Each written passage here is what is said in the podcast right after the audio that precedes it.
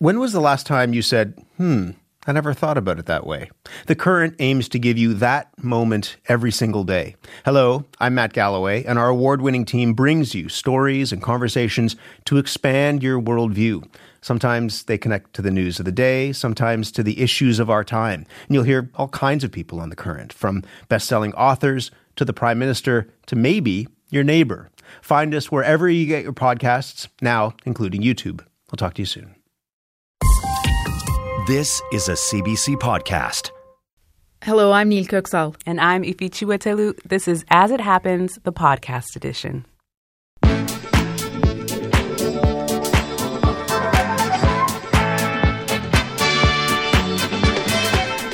Tonight. Unbreaking news. It all started with a mysterious envelope delivered to the New York Times addressed to our guest. It led to a Pulitzer Prize winning investigation into Donald Trump's finances and now a new honor. We'll speak with Susanne Craig, who was just appointed to the Order of Canada. Birthday suit party. After photos of a celebrity studded party are made public, Russian officials take issue with what the stars weren't wearing. And our guest says the crackdown is more political than prudish. Saving on your bacon, an Ottawa man earns hero status by combing through weekly grocery flyers in the wee hours of the morning and crafting a list that sifts the real steals from the fake deals at all the major stores. She will outlaugh them all. For one swimmer, the fight to save an aging Halifax pool is personal. She's been training there for over half a century, and there is no way a few leaks will get in the way of that streak. Sniffing out the case, a helicopter search, hiring a private detective, Ainsley Foss is doing everything she can to get her dog Dixie back after dozens of rural dogs go missing in Alberta and there is no reining her in. She's a rising rodeo star, and if things go her way, this Oregon teenager will become the first woman to compete at the top level of a very male dominated sport bull riding. As it happens, the Thursday edition radio that knows there's nothing to steer but the steer itself.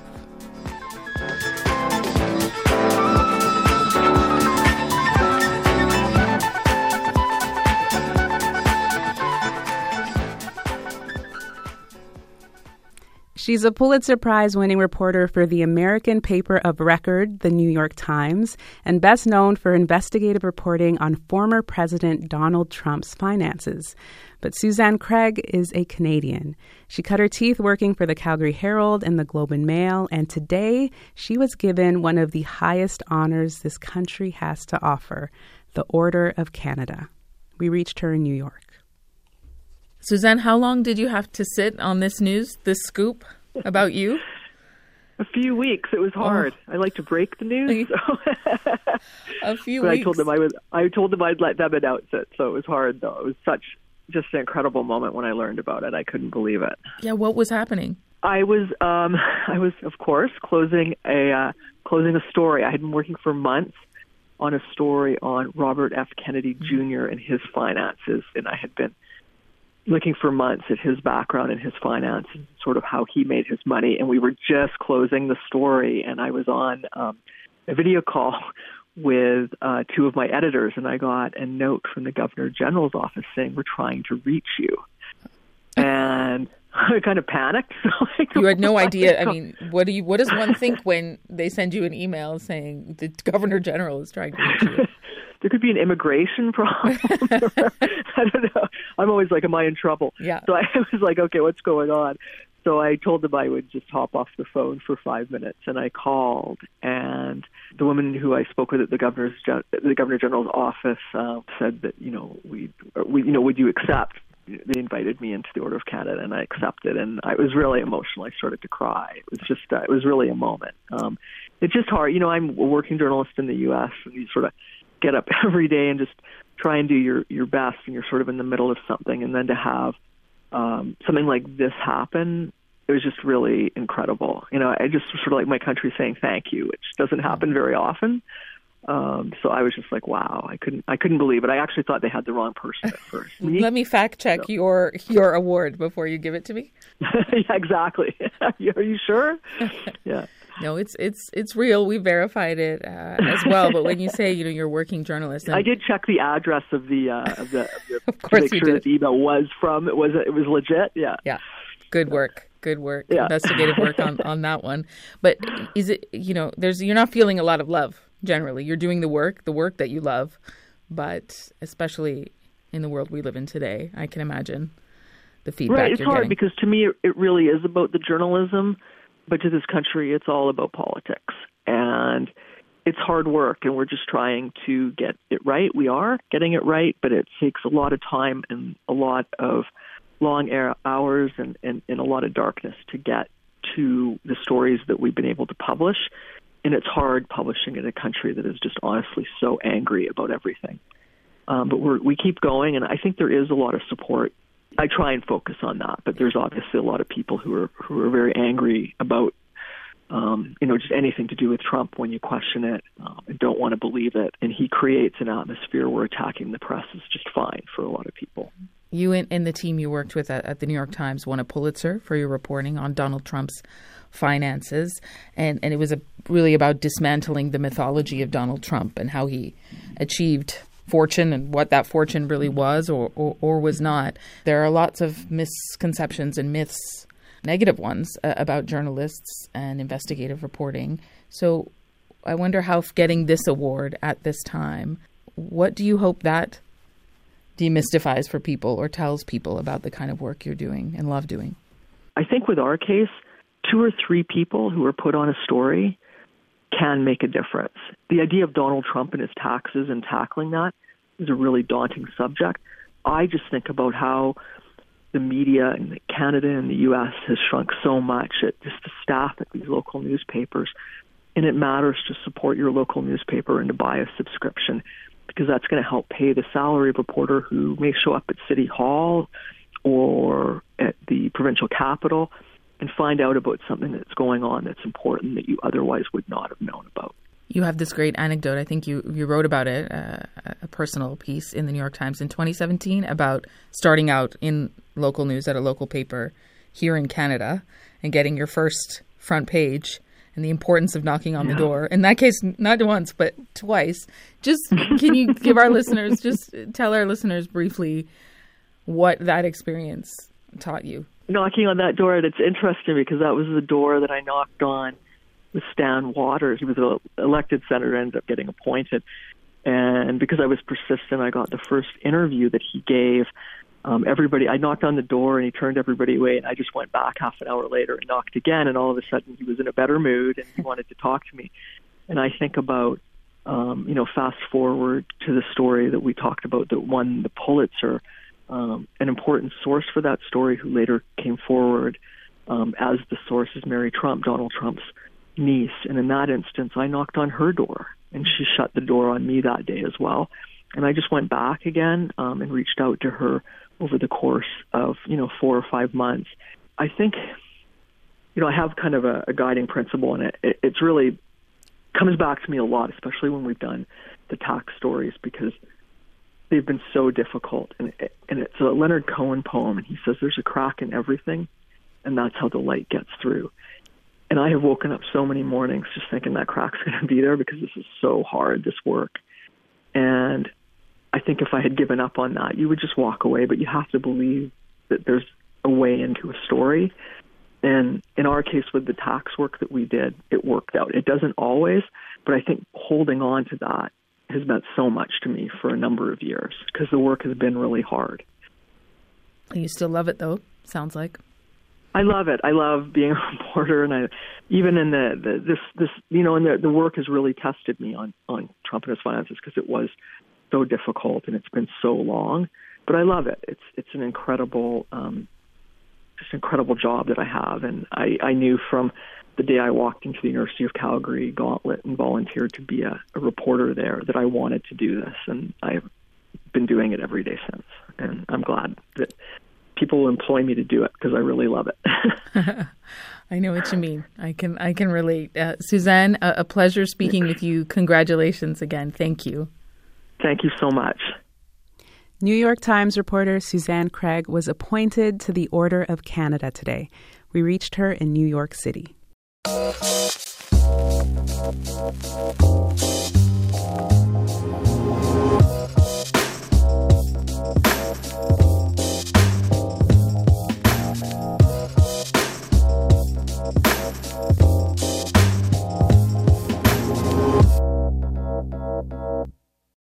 day, Donovan Bury works for Statistics Canada, but by night, he is the Crimson Tape, he may not be an actual superhero, but he is a hero to many, and his following has grown right along with the rising prices at the checkout counter.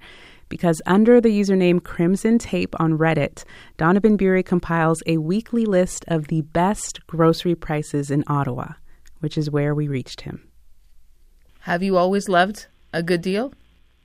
Oh yeah, it might have been instilled uh, into me by my parents. Uh, we I grew up in a pretty frugal family. I think uh, total we were uh, five kids, um, most of us living in the household all at the same time, um, and uh, that includes uh, like a multitude of dogs. I think three of them at the at the, at the peak. Um, so you know, like saving money in terms of uh, you know, buying the deals, looking out for what's on sale, uh, cooking at home a lot. That was an absolute necessity to to make sure that uh, we got the sort of the best out of our budget. And a lot that, that people can relate to today, certainly all over the country Oh, yeah. and elsewhere. When did it shift for you, though? Just from that's just the way you you live your life, and, and you, you like to look for deals. To okay, I'm going to make this huge spreadsheet, and then I'm going to publish these lists on Reddit. Uh, you know, some of it was just like a personal exercise, just you know, just to kind of for the kicks. And I was like, okay, well, what am I actually spending on here in my my grocery list? And honestly, it became a little convoluted and kind of hard to track. Um, and I, I I got way more value out of building a personal compass of what a good price was for a given item. And you know, sometimes that's like you know, it, it requires a little bit of mental gymnastics. So uh, I prefer to buy in bulk. I'll buy the 10 pound bag of onions because I know I'm getting the onions at 40 cents a pound. If you buy loose onions, you're paying about $2 a pound. And so it, it's that kind of um, price scaling that I was really starting to pay attention to. And, and buying in bulk, though, we should say. I mean, people living in small condos, that's not necessarily uh, not the big bag of onions. Anyway, yeah. Well, you know, it's, it's that effect, you know, if, if you can, yeah. do some groceries with your neighbor. Um, good you know, sometimes it's like, yeah, you can split that, that big 10 pound bag. You each get five pounds. You pay a couple of bucks instead of really, really paying more for less. And still, even to this day, I'll, I'll be like, oh, okay, well, let's split on this or split on that. And it, it definitely pays off. Definitely pays off. And never buy anything that's not on sale. yeah. Or at least try to, right? It was the, the straight, no chaser answer that my mom would give me, you know, when when I was young. So we'd be in the store and be like, ah, can I have this? And my mom would be like, ah, it's not on sale. We're not getting it this week. And I said, oh, okay, you know, fine, you know. Um, but It the, works, the though. really, it, it does. It really does. It's definitely something worth uh, worth sticking by if you want to be a little bit more budget conscious. What does your spreadsheet look like? So really, it's just the item, the price.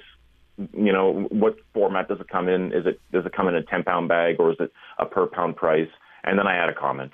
Um, and so I'll, I'll I'll pop in like, oh, this is a great price for you know this winter. You know, for for I don't know like green onions and parsley. You know, I'll I'll, I'll make a comment about I don't know. Uh, let's see here. I'm actually looking here.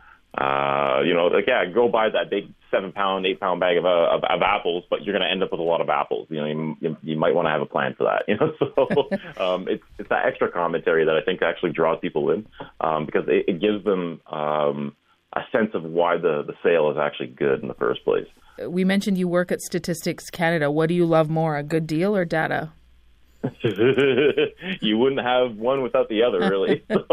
So, Fair. Um, yeah, it's a trick question. No, um, but uh, yeah, no, it's. Um, I, I, I've always loved kind of playing in mathematical environments. Uh, you know, playing with formula, looking at the data, looking for patterns, um, and this is just like a, a real life uh, sort of factor face side to the whole uh, the whole equation there. And uh, yeah, yeah. This is fun for you. It is. Yeah. Yeah. I, I get a lot of joy out of it. And and especially with the reactions that people give me and the support that they've been they've been throwing at me, it's it's hard not to enjoy. When prices are high, as they are now, a lot of people will they'll look for the cheapest prices, and sometimes that means not the healthiest food.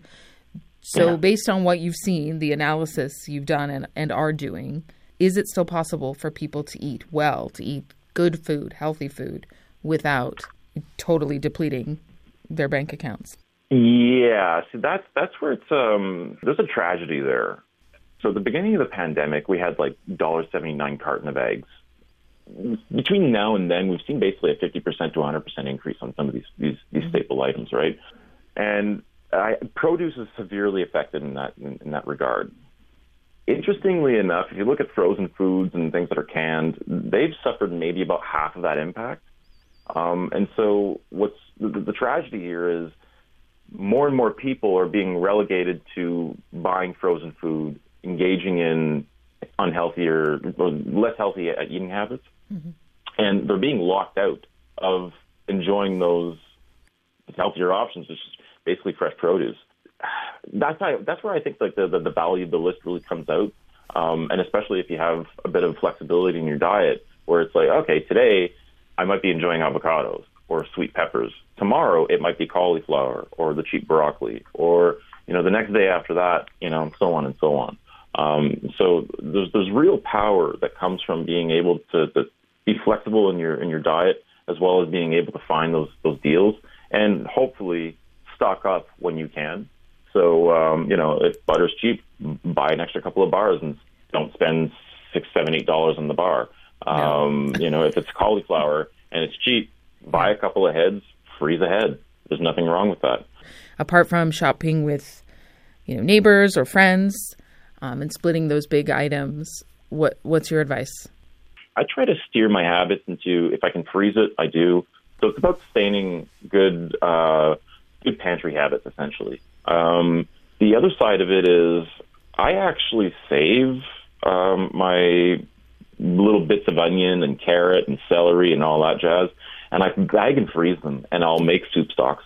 So I try to actually actively address my waste factor by seeing what I can transform that waste into. Okay. Just because it's like the end of an onion doesn't mean it's actually bad, right? And so um, it's possible to actually recuperate an additional meal out of something that yeah. might have been just scrap. A very good friend of mine calls them vegetable bones. yeah, freezes exactly them to it. make soup. Donovan, thank you for this. Oh, you're very welcome. Donovan Beery posts a weekly list on Reddit of the best Ottawa grocery prices. We reached him in Ottawa.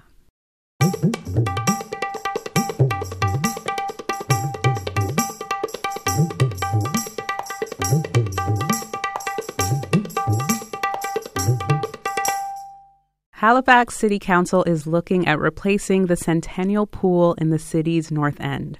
It was built for the 1969 Canada Games, and some say it may have reached the end of its usefulness. Not so, say a group of dedicated Centennial Pool fans. Among them is Linda Hunt, who has logged thousands of meters of laps since she began swimming there as a teenager over half a century ago. I've been swimming here probably well, on a part-time basis with competitions, etc. I've been here probably since 1967 when the pool opened. Um, I didn't swim at the club here, but I did all of my major competitions out of this facility, which included the Canada Games in 1969. Um, it's the we have been so fortunate to have a long course pool that we've had access to. It, it was probably the very first long course pool in the province of Nova Scotia um, it's something that we desperately needed.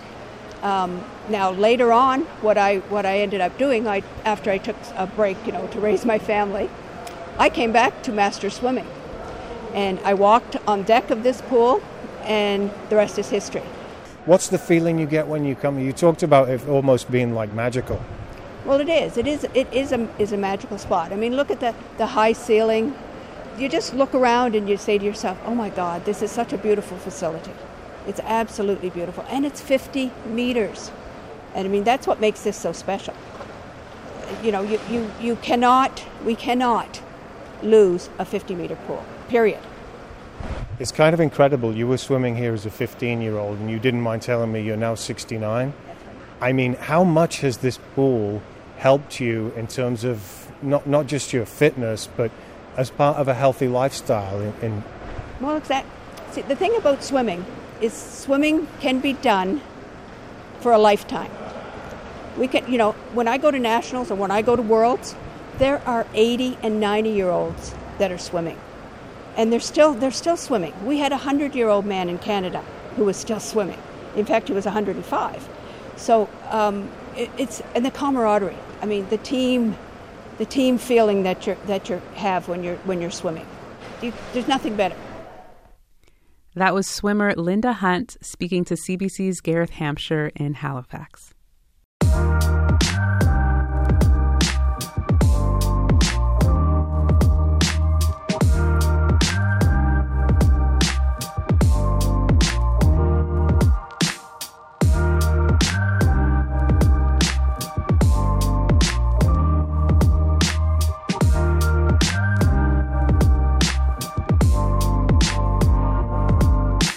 When it comes to rodeos, there's not much that you'd call a low contact sport. You've got your steer wrestling, your calf roping, even barrel racing can get pretty gnarly. But bull riding, given the dangerous mix of thrashing hooves and horns and bovine anger, it is next level. And Najiah Knight lives for it. The bull rider is aiming to become the first woman to compete at the top level of the Professional Bull Riders Tour. There's just one problem. She'll have to turn 18 first. We reached 17 year old Najiah Knight in Arlington, Oregon.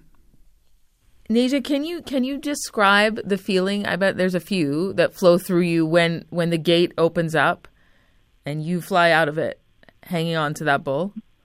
Uh, the feeling that I get when the chute opens is, you know, determination. It's the grit that you have. It's the heart that you need to have. You know, if you don't have the heart, you're not going to go very far. But um, for me, it's the determination, the excitement, and the adrenaline all running through me at the same time. You didn't mention fear, interestingly. That never comes into the equation. No, ma'am. If you're scared, you're going to get hurt. So I don't know a lot about the competitions, but I, I have learned that if the tougher the bull, the more points you score. So when you see a bull that, that looks particularly tough in the pen, are you thinking – oh man, or are you thinking, okay, this is this is my chance? Uh, yes, ma'am. I'm more thinking of this is my chance. This is my time to show people what I can do. It's my time to get a 90 point ride. You know, just make the highlight. 90 points. That's what we're going for. Uh, that's that's like the a monster ride as they use in the PBR. But you always want to shoot for that that perfect ride. You know. Yeah, that's the professional bull riders yes, PBR. I mean, that's what we call it in, in the biz. Folks like folks like you and I, Najiah. Um, when did this start for you? Bull riding started for me at nine, but rodeo started for me when I was three with my dad. Yeah, and what did you start doing when you were when you were three? I started mutton busting, which is sheep riding, and then I moved on to calves. Well, I actually skipped the calf stage. I went on to steers at the age of seven, and then at nine went on to mini bulls, and then now I'm on junior bulls. Was that always the goal to go up and up and up? Because I mean, a lot of kids probably try all the things you just listed, though many of us are learning about mutton busting for the first time. Uh, you know, they may try it and not like it. Like, do you do you remember just liking it from the very start?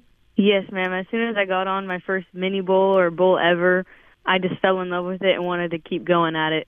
This is something you and your dad work on together a lot. I know the whole family's involved in, in different ways. Your mom is, is an EMT uh, as well, um, trying to to make sure she can take care of you guys as as needed. But what has your dad told you about this life?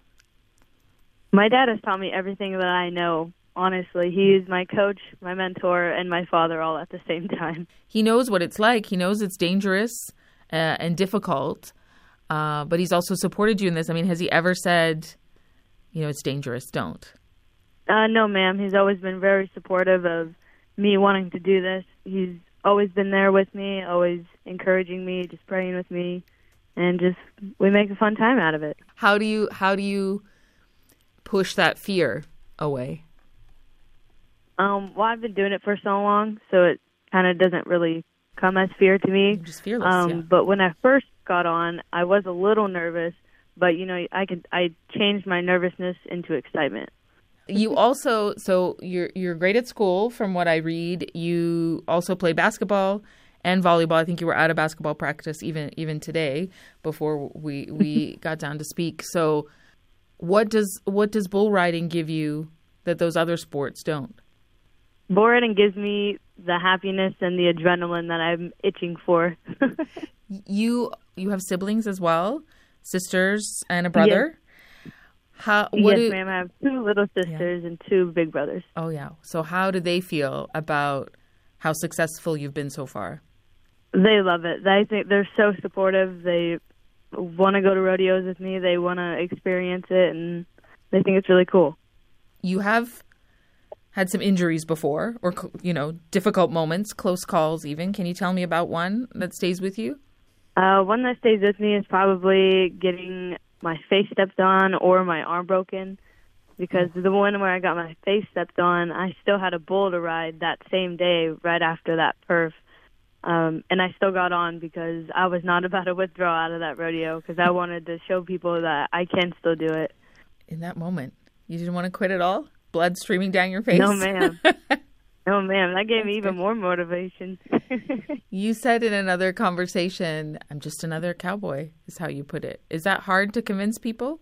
Uh, a couple people, it is a little hard to convince that I'm just another bull rider. And it, to me, I don't feel any different from being a girl and from being a boy bull rider. A couple of people are like, "Oh, why don't you just go out and model?" Or "How come you don't just go out and do this?" I mean, I am a model, but I want to do bull riding. oh, P.S. I also do that. Yeah, in addition to perfect grades, volleyball, basketball, bull riding, and yeah, that's quite I'm a resume. doing you what I have. love. Yes, You're ma'am. Just doing what you love. I like that.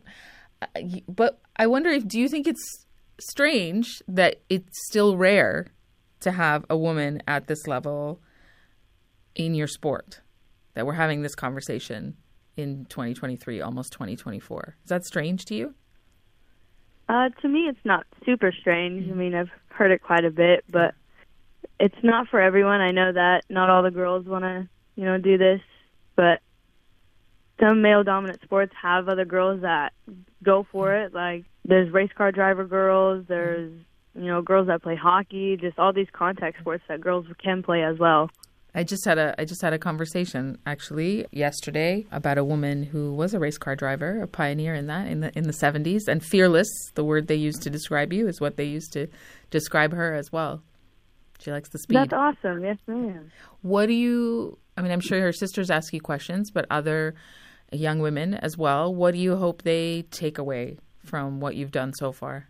I hope they take in that you can do anything you put your mind to, uh, no matter the gender, no matter what age you are. You can do anything that you want to do and that you love doing, and don't let anyone hold you back. And uh, what's the next goal now? My next goal is to win a world championship in the PBR. The first woman to do that, that you would be, right? yes, ma'am. Well, Najiah, uh, I appreciate your time. Thank you. Of course. Thank you. Najiah Knight is a 17 year old bull rider and one day, maybe even the professional bull riders champion. We reached her in Arlington, Oregon.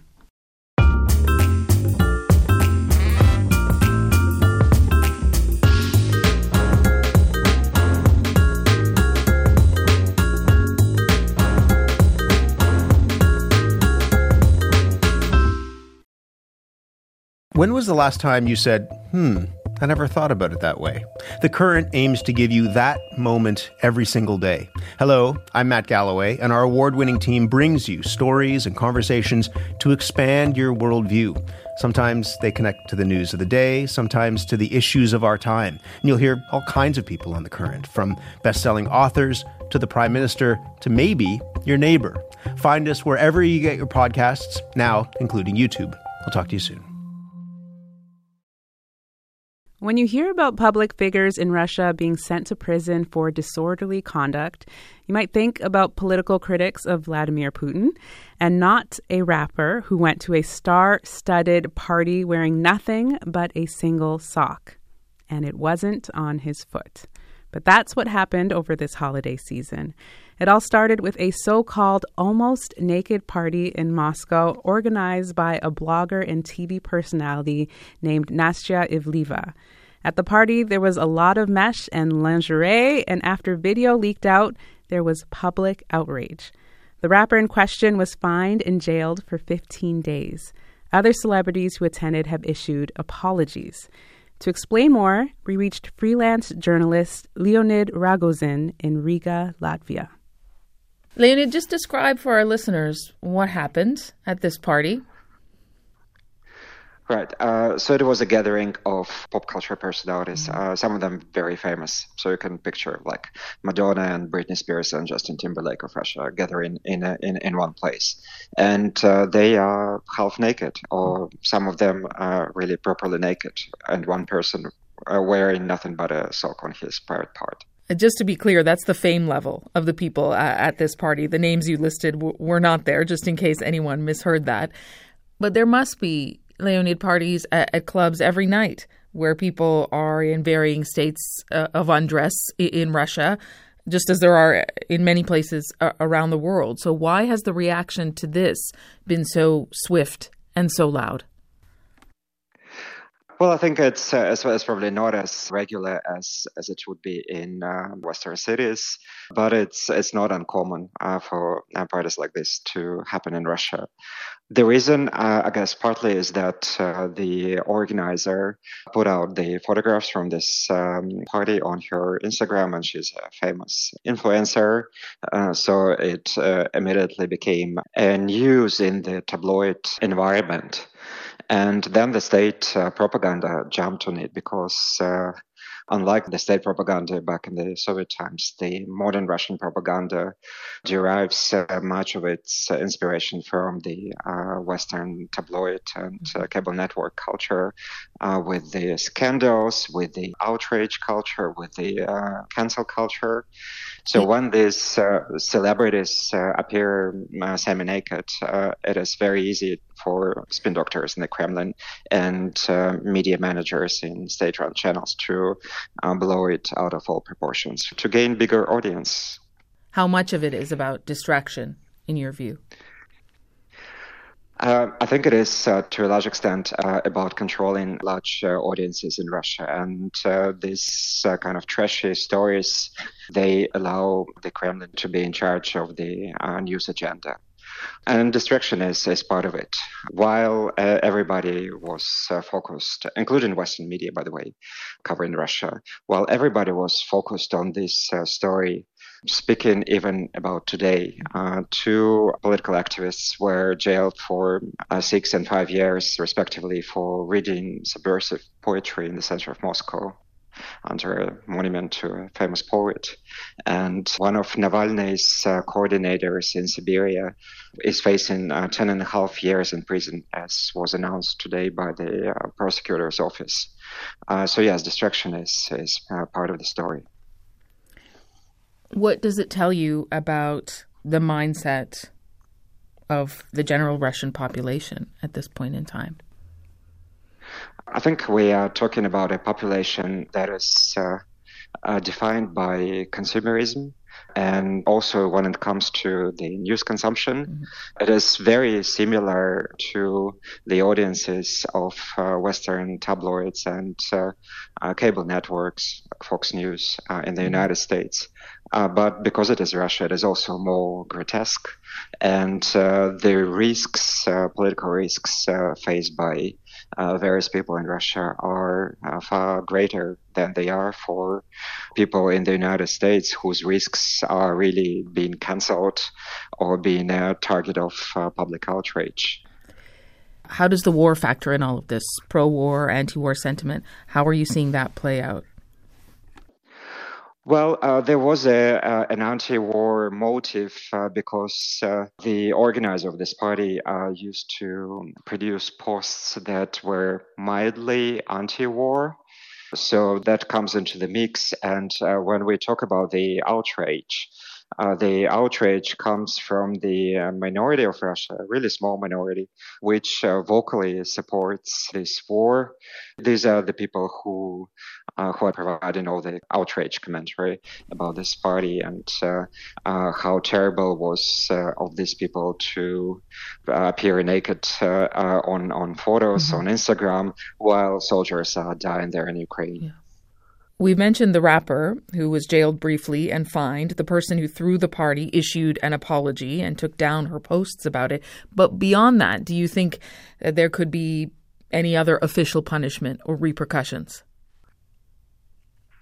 Uh, not for these people. I don't think so. These people are part and parcel of the Russian elite that is uh, responsible for the war, that is responsible for uh, for the shaping of uh, Putin's uh, regime.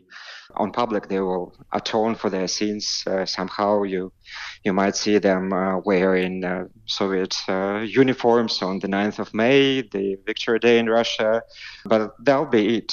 The parties like this will continue for the members of the elite, and also there were LGBT uh, motives in, in this party are pretty pretty open. Uh, and again, this was used by the state like it was used back uh, 10 years ago in the Pussy Riot scandal. Mm-hmm. But um, I'm pretty sure that uh, for years to come, gay clubs will continue to function in Russia and this kind of parties will continue to happen. And mind you, uh, members of Putin's administration will be uh, attending those mm-hmm. parties unofficially. And when this when this disappears from the headlines, then what? Uh, there'll be another story. They'll come up with something else. It's, it's the constant uh, news cycle for the Kremlin to generate uh, this kind of stories mm-hmm. artificially or to jump on this kind of stories if, if they pop up. Leonid, thank you. You're very welcome. Leonid Ragozin is a freelance journalist who covers Russia. He was in Riga, Latvia.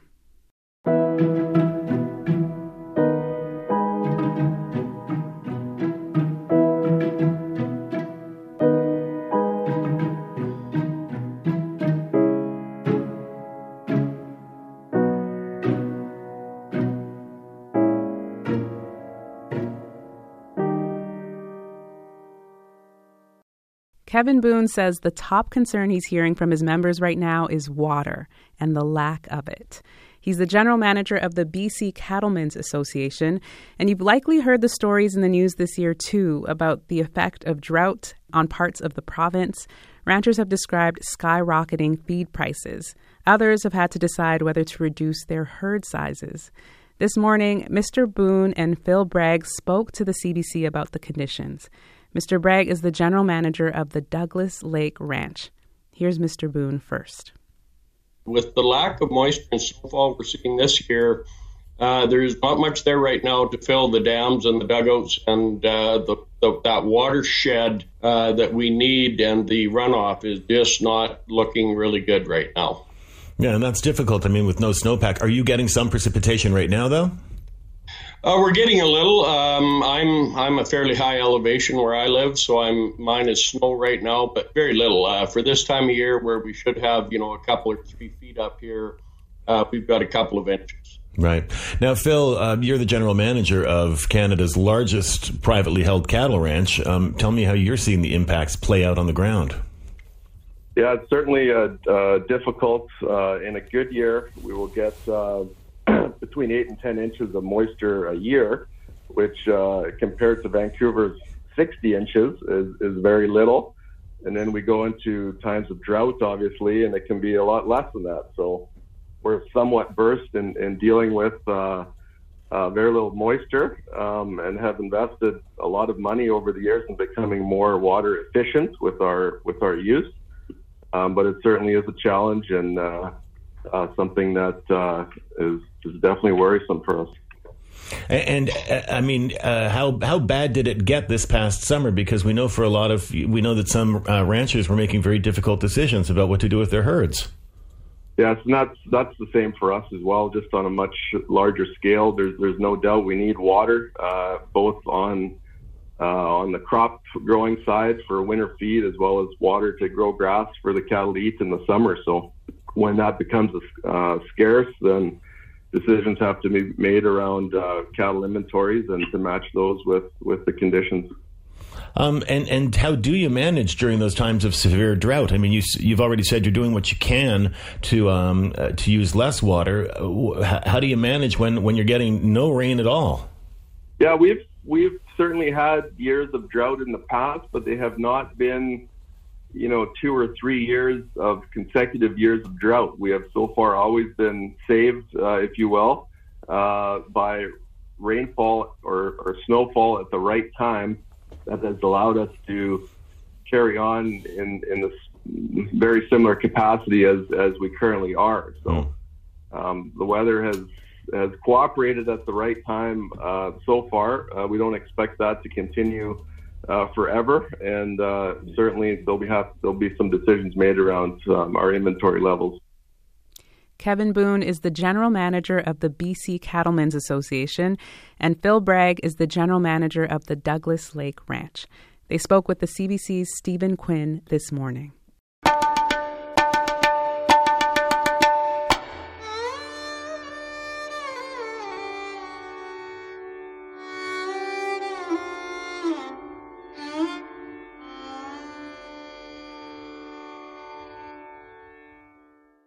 If you're in Alberta, not far from Big Hill Springs Provincial Park, there's a chance you've come across a poster about a big white dog named Dixie. Dixie went missing in November, and like a lot of dog owners, Ainsley Foss put up a poster hoping it would help her get her pup home. Her strategy has now gone far beyond that and now includes a helicopter and a private investigator. We reached Ainsley Foss in Rocky View County, Alberta. Ainsley, any any new tips, any new information about Dixie today?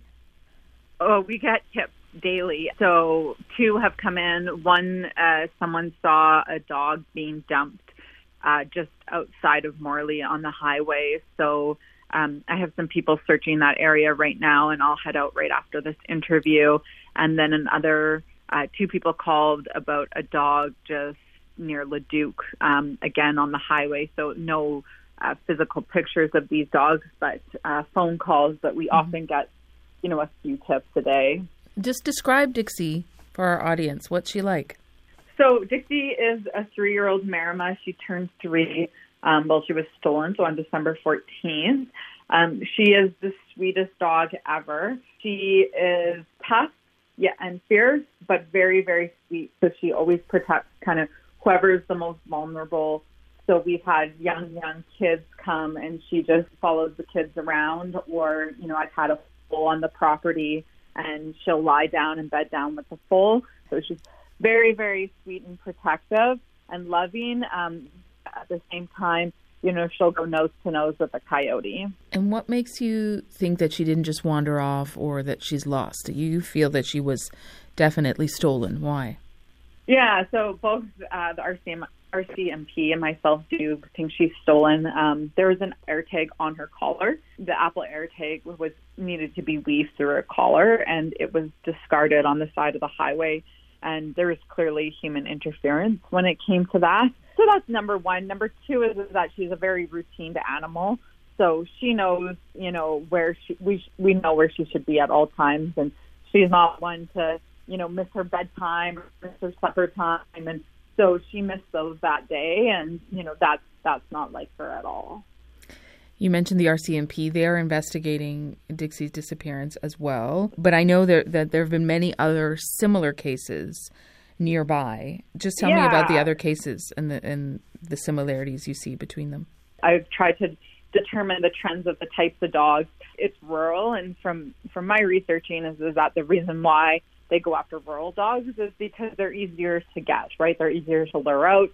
There was a time where Dixie would be roaming the property, and you know there was now a time where I won't even let my dog now go out to go to the washroom by herself. But you know there was a time we let our dog go and play in the hayfield, you know, for all all day in the summer, and we would watch them. But you know we weren't just keeping an eye on them full time. So they're just they're I think they're an easier target. Mm-hmm. Um, Are you keeping them close because of the threat of, of them being stolen, or is there another absolutely. reason? Yeah. And I mean, what do you think is happening to them? Do, do you think they're being sold to families? So many have gone missing. Yeah, so I've heard, I've heard obviously lots of theories, and uh, the worst uh, scenarios have obviously gone through my head. The one thing I'd like to, you know, kind of state is, is that I've chatted with the SPCA and several police officers, and, and they have confirmed that there is no dog fighting. So that's one thing mm-hmm. I, I like to rule out right away when I'm talking to people. Uh, I personally think they are being sold or used for breeding. The ones that can't use for breeding, I think, are being dumped or tried to be sold. I wouldn't be surprised if this Dixie was dumped because she is spayed. Um, but I mean, that's my theory. In addition to the official RCMP investigation, you, uh, as we said, you're taking tips. There's a whole sort of network of people helping you as well. What kinds of things have you all been been doing to try to get Dixie back? Uh, one is the big thing is getting the word out, uh, social media, um, traditional media. I've received tons and tons of tips of people having attempted dog theft or um, you know, uh, suspicious activity that activity they posted on Facebook, which doesn't really help the RCMP. So I really advocated that people report that activity, and Crime Stoppers even allows you to, if you see something like that on Facebook or whatever, is to just take a screenshot of it and send it to Crime Stoppers directly and try to make a police report. So I know a lot of people who've had their dogs stolen and they haven't made a police report or they've tried to make a police report and the police simply won't make a report. They have in your case? Yeah, so initially, actually, when I called the RCMP, they said there was nothing they could do about it. I spoke to a second officer, and he said, "Absolutely, this is a this is a theft. Uh, this is property theft. You need to come in right away and make a report." But the initial mm-hmm. uh, police officer said, "No, no, this is no, there's nothing they could do." And about thirty other rural dogs have gone missing just in the last month. When we talk about yeah, so I, I first put together a chart, and I think there was nine or ten at the time and then since then, um, there's another victim who's who's keeping track of it, and she said that there's upwards of 30. She's now reaching out to all of them to say, you guys need to make a police report because the police number is vastly different than the number that we have, and you know the police can't do anything if people aren't reporting this. It's been just over over a month now, so yeah, you're you know you're still working to find her, but are you preparing yourself for for a situation where you might not get her back? Uh, yes and no. Like I think every wor- you know the worst two scenarios go through my head all the time. The one thing is is that you know people say well you know she might be dead and the one thing that I do think is is that you know what if she's alive and she's being hurt and that's what really keeps me motivated on finding her is is that I, you know it's my job to protect them and so you know until I know that she's safe I really am probably not going to stop. Sounds like they're family for you. Yeah, they're everything to me. Well, I hope you get Dixie back, Ainsley. Thank you for your time. Yeah, thank you for having me. Ainsley Foss is Dixie's owner. We reached her in Rocky View County, Alberta.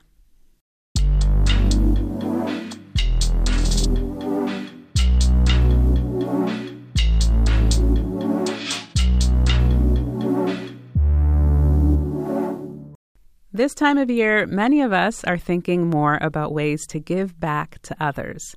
Paul Shea has been thinking about it and doing it for the past four decades. Recently, the St. John's Man marked his 500th donation to Canadian Blood Services. He began donating blood without much thought, then the cause became personal, with each subsequent donation in honor of his brother. Mr. Shea explained his journey to the CBC's Anthony Germain.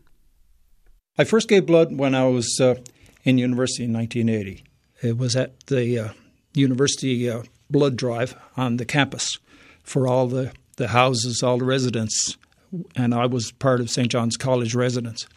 And we competed for a cup, a trophy called the Red Shield. Yeah, it was a competition, but yeah. a friendly one. Yeah, bragging, a, bragging rights. Bragging rights, but yeah. you could also uh, tell students who are all healthy and well to, you know, here's how you can help someone out without any skills whatsoever. then you go for a beer, like and it, yes, yeah. uh, yes, you you could go for a beer and uh, it would hit you really hard, so you maybe only have one or two. Money. yes, my second time giving blood. My brother had visited me about a month before that. It was in the spring of 1981. And uh, he had learned uh, that Christmas that he had leukemia. He was 22. I was 17. It was a lot to uh, consider. In uh, 1996, my sister, one of my younger sisters, Anne, uh, mm-hmm. uh, was able to donate bone marrow. By Christmas that year, he had actually been sent home. I think it was December 10th or 11th. He came home with a clean bill of health, no cancer, however, no immunity either. Yeah. So unfortunately, uh, by March, he was uh, had been uh, he picked up a little Norwalk-like virus, and uh, unfortunately, like for us, we'd be just a day or two, and we'd have a the you know uncomfortable. The immune, the immune system. But he, he, had no immune system, so uh, he was less than two weeks. He was gone. That fast? Yeah. His wife Madonna. They were left with uh, a four-year-old girl, Erin, and my nephew Michael, who was around ten. Do you stick with this because of Peter? Yes. And and everyone that I've met along the way. And I also say it this way that uh, it, it, really sucks in my life to uh, go into a hospital and be carrying in bananas or fruit or flowers when really they need blood in there somewhere. So I feel like I'm helping out without having to go in so that when I do go in, I have a, a conscience that's you know I, have helped someone in you've here done today. something. You know, yeah, you've done something. Yeah. That's Paul Shea of St. John's, Newfoundland and Labrador, speaking to Anthony Germain, host of CBC's On the Go, about his 500th donation to Canadian Blood Services.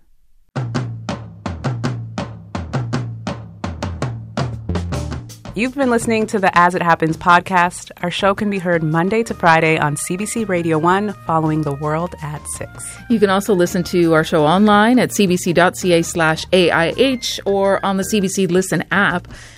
Take care. I'm Nil Köksal. And I'm Ify Chiwetelu.